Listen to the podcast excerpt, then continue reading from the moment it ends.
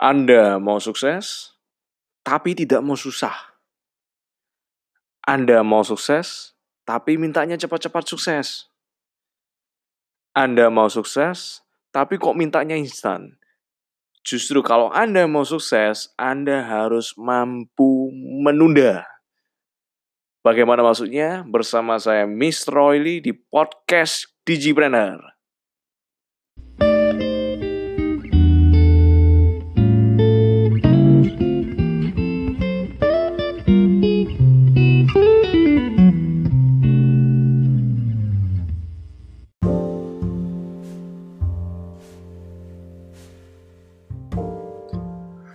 Maksudnya adalah di podcast kali ini kita akan membahas jauh lebih penting ya. Ternyata metode untuk sukses itu sebenarnya bukan metode yang selama ini kita dengar ya. Tapi ya, ini saya membaca sebuah penelitian ya, benar-benar penelitian resmi ya. Kenapa? Karena kalau orang di luar sana itu mencari ya rumus sukses itu seperti apa, metode sukses itu apa, apalagi di zaman sekarang ya kata orang lebih cepat lebih baik ya, lebih cepat lebih baik, faster better ya. Orang bikinnya bikin mie instan, bikin indomie ya, sukanya instan ya semua mulai dari Indomie mintanya instan. Kalau makanan mintanya cepat langsung diantar. Tinggal pesen GoFood. Lalu kalau misalnya pengen tahu sesuatu ya cari di internet, cari di Google ya kan. Kalau Anda yang mahasiswa ngerjakan makalah pengen cepat selesai langsung cari di Google copy paste aja. Semuanya pengennya instan. Mau beli baju ya kan langsung ke toko online ya. Cari di toko online di online store ada nggak? Seperti itu. Anda bosan langsung buka Instagram. Saat itu juga anda tidak bosan ya. Jadi kita sebenarnya secara tidak sadar itu kita sebenarnya memprogram otak kita untuk selalu ya selalu memuaskan setiap kali ada keinginan kita muncul ya. Dan ini nggak baik ya. Dan ini nggak baik. Kenapa? Karena namanya metode untuk sukses ya itu sebenarnya bukan langsung setiap keinginan dipuaskan, tapi malah ditunda ya, malah ditunda ya. Jadi pada tahun 1960 ya, kalau Anda tahu, sekarang 2019. Berarti sekitar 60 tahun yang lalu ya, 60 tahun yang lalu saya sendiri belum lahir. Anda mungkin mungkin ya sebagian besar dari Anda juga belum lahir ya. Ada seorang profesor dari Stanford University ya, dari Stanford University bukan dari universitas lokal di kota Anda, bukan dari universitas di dalam negeri ya, tapi ini the best university in the world ya, Stanford University ya, the best university in the world.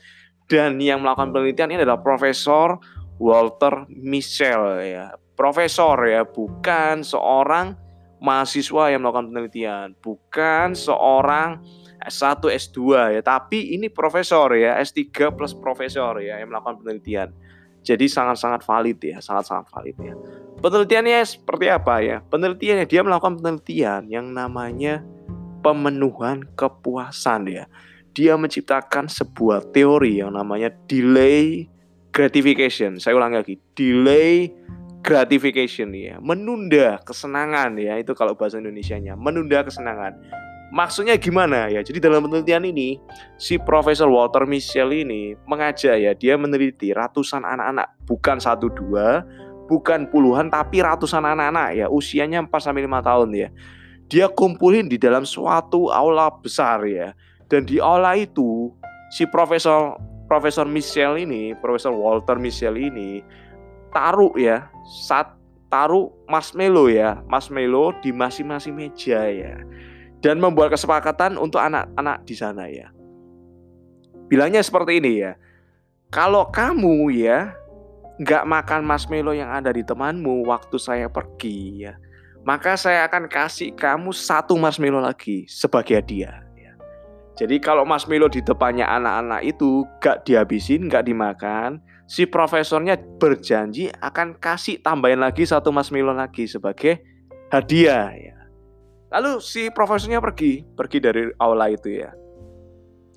Lalu ketika dia pergi gak berapa lama dia kembali lagi. Seperti yang sudah diduga ya. sebagian besar dari anak-anak kecil itu ya nggak mampu menahan diri dimakan ya marshmallownya dia. Tapi hanya sekian persen ya sebagian kecil aja dari anak-anak itu yang marshmallownya nggak dimakan ya. Marshmallownya nggak dimakan dia tunda ya.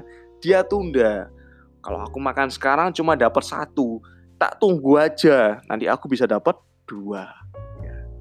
bisa dapat dua ini anak kecil ya anak kecil ya yang menarik adalah sebagian kecil ya anak-anak ini ya penelitian ini gak berhenti dari situ ya. Jadi ini penelitian yang jangka panjang, sangat-sangat panjang ya, bunyinya puluhan tahun ya. Yang menarik adalah penelitian itu dilanjutkan ya, dilanjutkan ketika anak-anak usia 4 sampai 5 tahun ini masuk ke sekolah ya. Masuk ke sekolah mulai dari SD, SMP, SMA dan diteliti lagi akhirnya, diteliti lagi, dilihat lagi ya. Waktu remaja gimana sih jadinya masa depannya dia pek, apa studinya dia gimana nah Profesor Walter Miskell itu melihat lagi anak-anak tersebut ya yang menarik adalah anak-anak yang dulunya dicatat ya bahwa dia bisa menunda kesenangan dia nggak makan marshmallow dulu waktu waktu Profesor Michel ini pergi ya jadi dia nggak makan dulu waktu profesor datang dikasih dua. Orang yang bisa anak-anak yang bisa menunda kesenangan waktu remajanya dia ternyata punya nilai yang lebih tinggi di sekolah ya. Punya nilai yang lebih tinggi sosial skillnya lebih baik ya. Jadi dia sama teman-temannya komunikasinya komunitasnya bagus ya temannya banyak dan juga obesitas tingkat obesitas yang rendah ya. Jadi nggak gemuk ya badannya ideal ya nggak gemuk ya nggak gemuk tapi anak-anak yang makan marshmallow langsung ya, nggak nunggu, nggak bisa menunda kesenangan, itu cenderungnya lebih gemuk ya, lebih gemuk ya. Lebih gemuk, nilainya lebih buruk ya, lalu juga sosial skillnya nggak bagus ya. Dan yang menarik adalah penelitian nggak berhenti sampai di situ lagi. Penelitian dilanjutkan lagi ya, dilanjutkan lagi ya, sampai anak-anak ini jadi dewasa ya, jadi dewasa. Ini sangat menarik ya, penelitian ini sangat menarik. Makanya ini penelitian terkenal sekali ya, namanya delay gratification. Yang menarik adalah Profesor Walter Michel ini didatangi lagi anak-anak itu ya, didatangi lagi anak-anak itu lagi. Nah, waktu didatangi lagi, dia lihat masa depannya seperti apa pekerjaannya seperti apa. Ternyata anak-anak yang bisa menunda kesenangan, yang udah terbiasa menunda kesenangan sejak dia kecil ya, menahan itu gak makan marshmallow saat itu juga. Secara rata-rata ya, secara rata-rata secara statistik ternyata jauh lebih sukses daripada anak-anak yang lain ya. Jauh lebih sukses daripada anak-anak yang lain.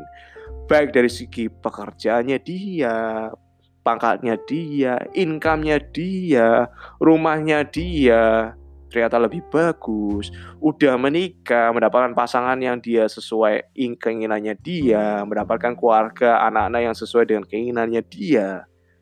Jadi ini adalah kesuksesan nggak cuma di dalam bidang pekerjaan aja ya, ternyata dalam bidang keluarga, dalam bidang-bidang yang lain itu ternyata jauh lebih sukses daripada keseluruhan anak-anak yang tidak bisa menunda kesenangan. Ini sangat-sangat menarik ya. Kenapa bisa seperti itu pertanyaannya? Kenapa bisa seperti itu? Nah, sekarang kalau kita berpikir secara logika ya. Kalau misalnya Anda nggak bisa menunda kesenangan ya, Anda lihat, oh ini junk food ya, makannya enak ya, Anda makan ya. Lalu ketika Anda udah makan tiga kali, malam di atas jam 7, Anda lapar, Anda tetap makan lagi ya. Ya gak heran ketika berat Anda lebih meningkat ya. Gak heran kalau Anda kegemukan ya, atau Anda obesitas. Karena habit Anda seperti itu. Anda lihat minuman ini enak ya, gulanya tinggi ya. Minuman ini manis, Anda makan manis-manis. Anda nggak puasa juga, Anda nggak berolahraga ya. Seminggu harusnya tiga kali berolahraga, Anda nggak berolahraga ya. Anda pikir kesehatan itu selama-lamanya ya. Usia semakin lama semakin meningkat, kesehatan semakin lama semakin menurun ya. Anda pokoknya saya enjoy, pokoknya YOLO ya, you only live once. Pokoknya happy sekarang nggak ngurus kemudian hari. Anda dapat, oh ini ada barang yang bagus, item yang bagus, baju yang bagus, tas yang bagus. Anda langsung beli saat itu juga ya, nggak berpikir panjang. Anda tidak bisa menunda kesenangan. Anda punya income yang banyak, Anda punya income yang lebih ya kan dari pekerjaan Anda, dari bisnis Anda. Tapi Anda menabung untuk jalan-jalan misalnya. Semuanya ditabung untuk jalan-jalan.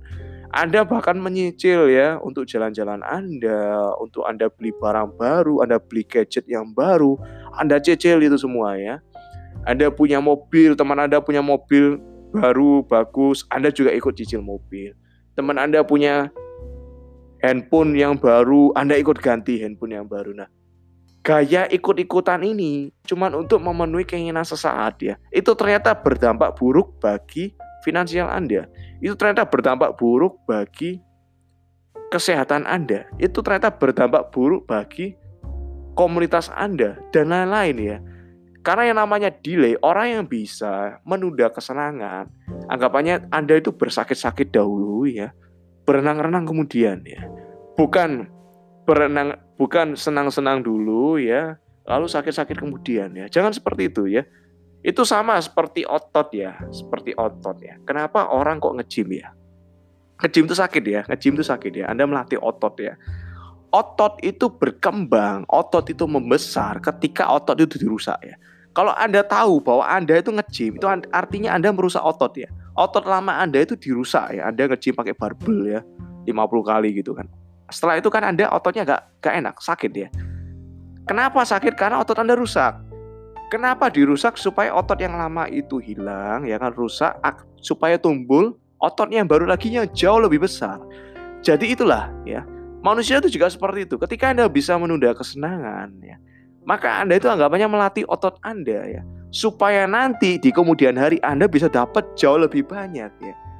Anda nggak perlu beli sekarang handphone baru sekarang, fashion baru sekarang, ganti mobil baru sekarang, supaya Anda bisa menabung untuk diputar ke bisnis Anda, supaya Anda bisa nabung untuk diputar di investasi Anda, dan nantinya ya berapa tahun kemudian Anda bisa dapat jauh lebih banyak daripada Anda ketika keluar sekarang.